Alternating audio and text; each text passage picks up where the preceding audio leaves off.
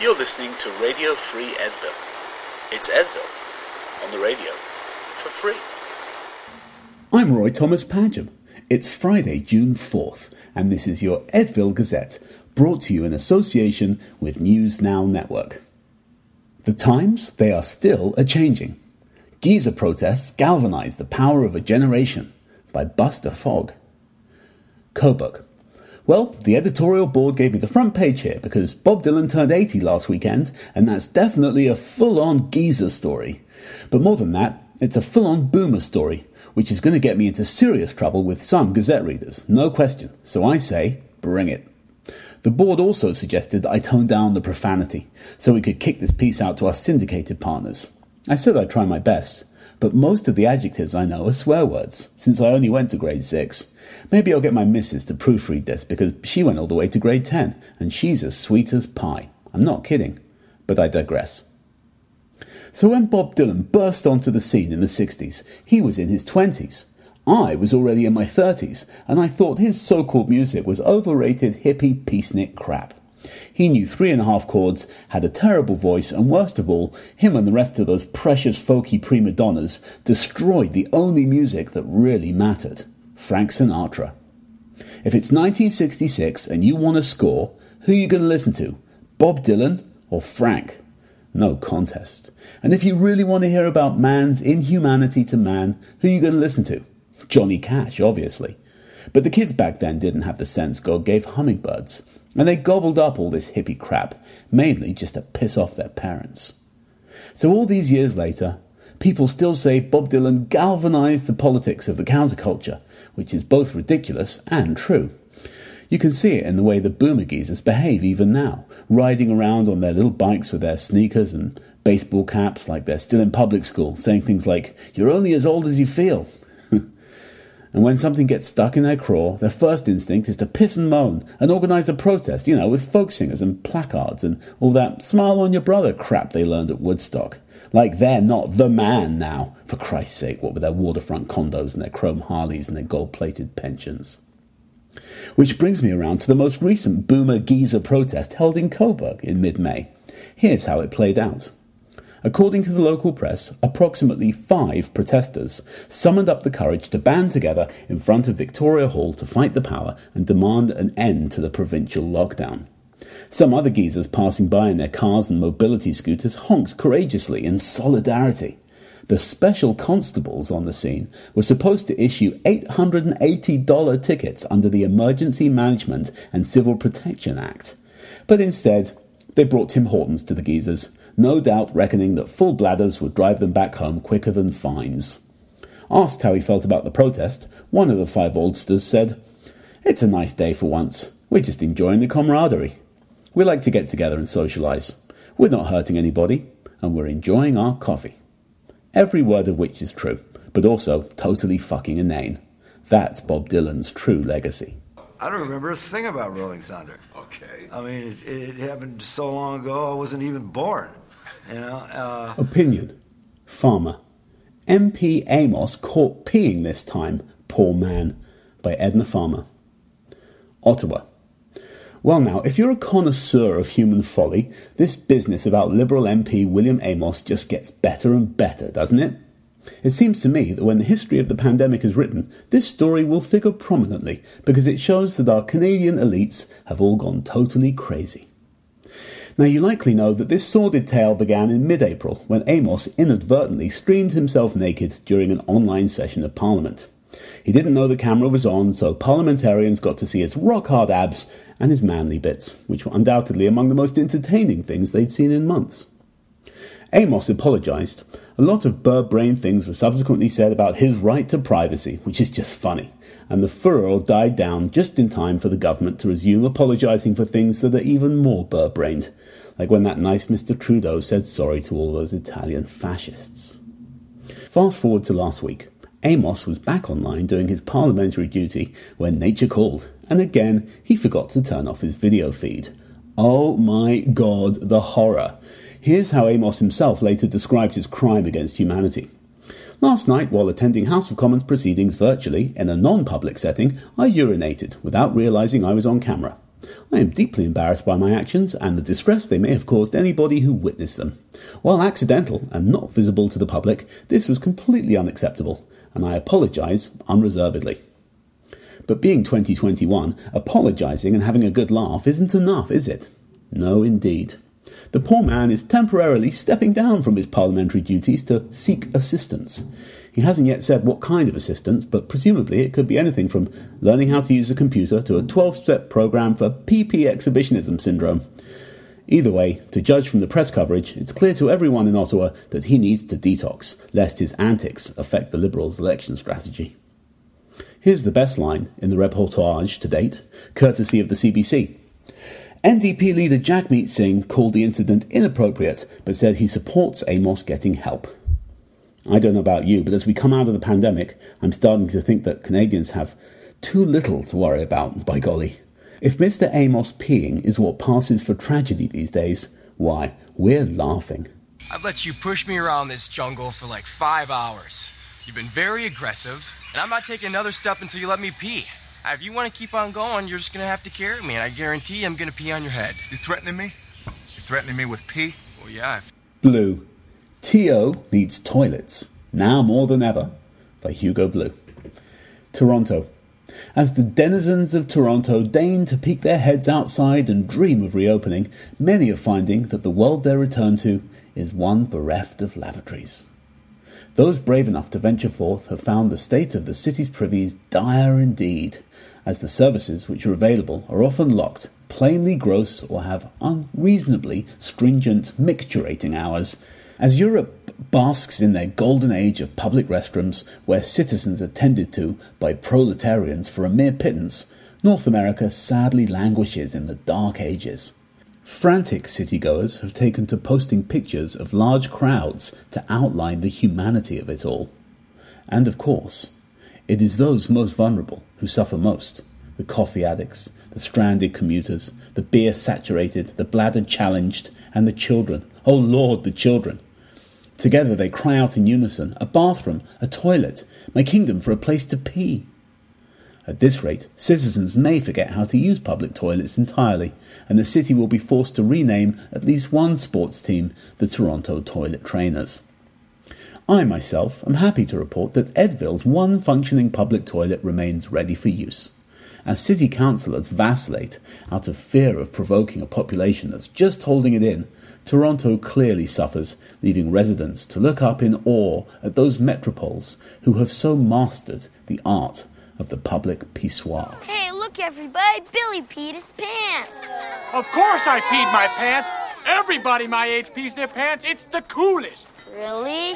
Yes, you ain't cool unless you pee your pants. If peeing your pants is cool, consider me Miles Davis. Oh, that was the grossest thing I've ever heard in my life. Let's go! Canada. From the archives. Deep Thoughts on Diner Etiquette by Shirley Stickle. Edville. Well, folks, it looks as though things are going to be reopening up around these parts sooner or later. Whether you think this is a good idea or a bad idea is your prerogative, and old Shirley isn't here to tell you what's right or wrong on the matter. What I am here to tell you is that with stores and restaurants reopening, your interaction with other humans outside of your household is going to increase. Perhaps we all need a refresher on manners and etiquette. So I dug up Emily Post's Etiquette in Society, in Business, in Politics, and at Home from the archives. I figure we can all have a gander together to remember how not to be Neanderthals in public when the time comes. Let's begin with interactions between yourself and restaurant workers. When they come to your table and introduce themselves and give you the specials spiel, you make eye contact and listen attentively. There are several things you need to pick up here, such as their name, so that you don't find yourself needing to raise your hand and snap at them to get their attention later. You can simply say, Excuse me, Shirley, do you mind if I grab another pint, please? If you do find yourself snapping your fingers at them, don't be surprised if someone comes along and snaps them off. Also, regarding the pints, they're likely going to tell you which ones are on special for that day, so instead of ignoring them when they tell you the first time, you should listen. That way, when they ask you what they can get you to drink two minutes later, the poor souls won't have to repeat themselves.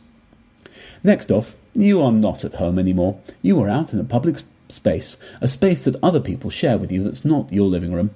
Shoes must stay on and feet off the table and chairs. This should go without saying, but unfortunately, even before the pandemic, this was a major issue facing the nation. On the topic of table manners, don't forget your please and thank you.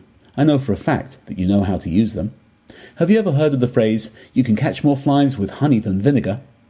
Perhaps restaurant workers and retail staff will be more inclined to help you if you're polite to them. This may not be the case if you're acting like a peckerhead. Treat others the way you would like to be treated.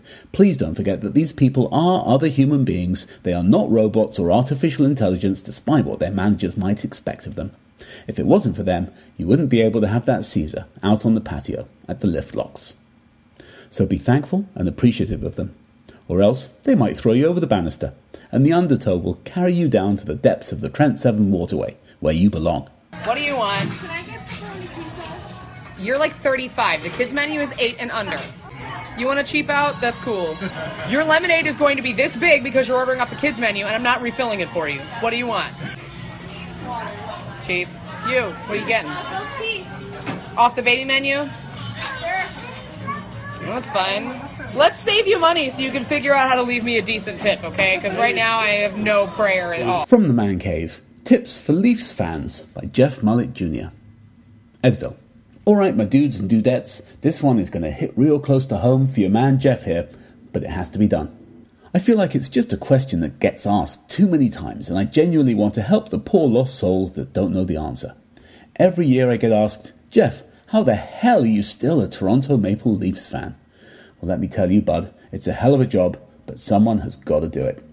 So here are some pointers I've picked up over the years to keep you cheering for our boys in blue, because you know that next season is the season, and you want to be on the bandwagon for that.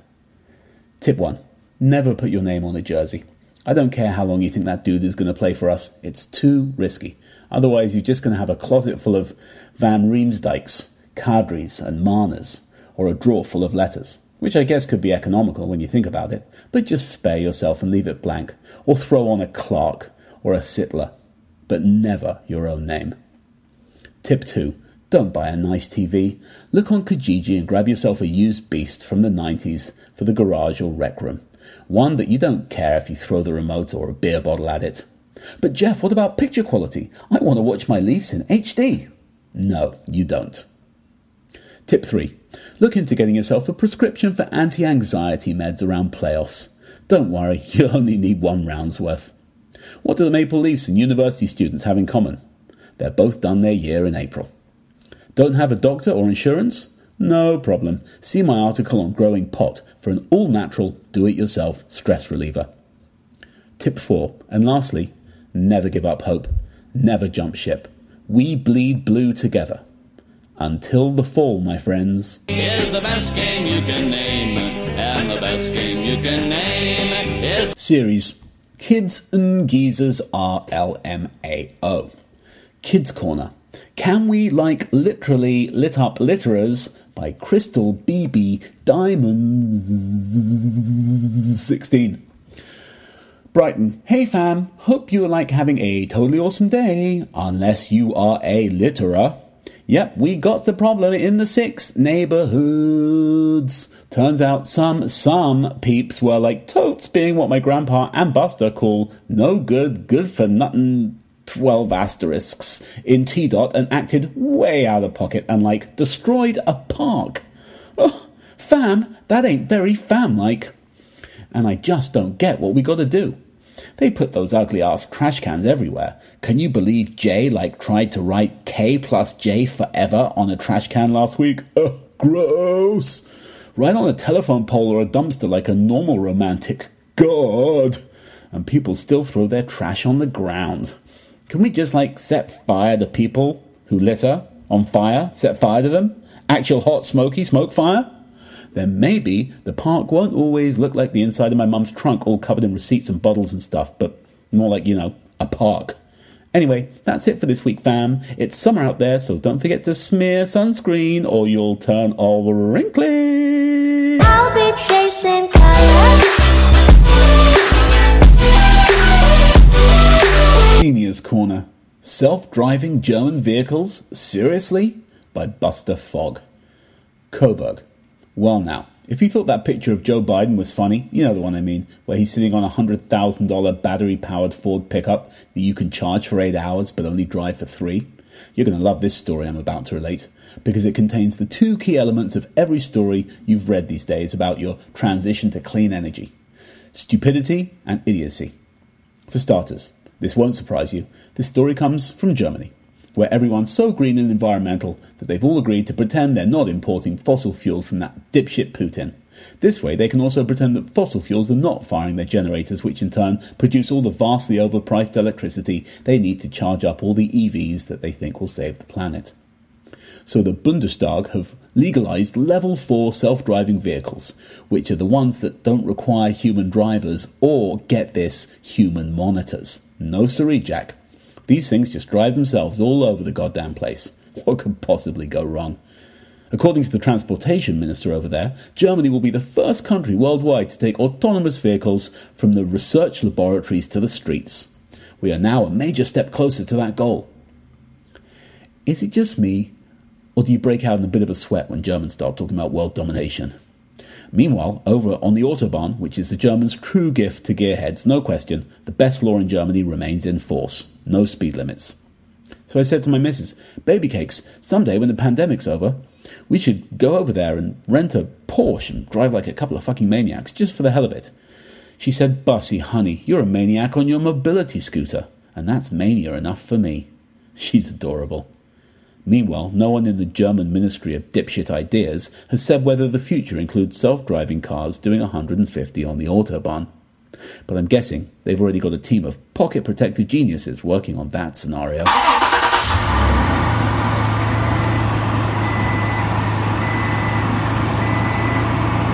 World The TikTok Time Travelers by Hugo Blue. Beijing. Time travelers from everywhere are congregating together on TikTok, the banned again, off again video sharing platform, to inform us just how much our future sucks. There's Javier, who awoke one morning in hospital to discover all humans and animals had vanished, leaving him stranded in a parallel universe circa 2027. Bummer. Javier's been documenting his journey to find people, thus far to no avail, but at least he has thousands of internet followers to keep him company and point out details like moving boats and the functioning power grid he seems to have overlooked. Wherever we humans went, though, we're soon to come back. We know this because Authentic Time Traveller from the year 2582 is willing to post snapshots from the future, so long as we continue to subscribe. We've been told that the Earth is completely hollow, but not flat, and noisy. There's video. Eventually, though, we get whacked by an asteroid, but it's cool because we've made it to Mars and beyond. And let's not forget rival Chrono Bros, 2028 Man and 2029 Man. Can only dudes time travel? Whose contrary future facts, while equally bleak, tell us dissent festers even among the chrononauts. Clearly, these time tickers have chosen to appear in the COVID 19 era of 2021 for its captive audience and while some of their descriptions of the future are suspect, it's all rubbish. They and the future they espouse just might be the future of entertainment. Listen, I'm here from the future. Y'all can see that by my fly ass clothes. Y'all got a king, he tripping, he a tyrant. I'm here to end that. You are him? You are the savior the prophecy spoke of? Yeah, that's me, and I come uh, I come bearing gifts for y'all. What are these mystical treats? It's called graham crackers. Lamb crackers. Lamb crackers. Graham crackers. Graham? Graham crackers. Are y'all fucking retarded? Graham crackers. It's cookies. Cookies? What is cookies? They don't come out till 1950s. Y'all gonna be dead anyways. That's all you gonna get. It was my other leg by Hugo Blue. Freistadt. Our bad is the latest from the Freistadt Clinic in Austria, where, despite quality assurance standards, they amputated the wrong leg off one of their patients. The mistake, in which the right leg was removed instead of the left, has been attributed to human error, with the clinic's statement explaining that the incident occurred after a series of unfortunate circumstances. Yes, it was a regular lemony snicket. One imagines the surgeons in the operating room. Oh, wait, was that my left or yours? In the clinic's defence, they at least had a 50 50 chance of getting the correct leg. Also, they've since apologised. Unfortunately, the patient must now sadly take advantage of Freistadt's two for one leg deal and proceed with the originally intended operation. The incident has led to a series of subconscious physicals, with patients, not just at Freistadt, but all hospitals, randomly touching themselves to confirm they have all their intended limbs. Sadly, this isn't the only recorded case of we cut off the wrong leg syndrome. Doctors in Russia back in 2018 amputated the wrong leg off an 89 year old Holocaust survivor, as if she hadn't suffered enough, and then tried to cover it up by falsifying records. Scoundrels. To their credit, Freistadt didn't do that, and both the patient and his family have been offered psychological support. Perhaps something to keep in mind after your next oopsie at work. Accidents happen.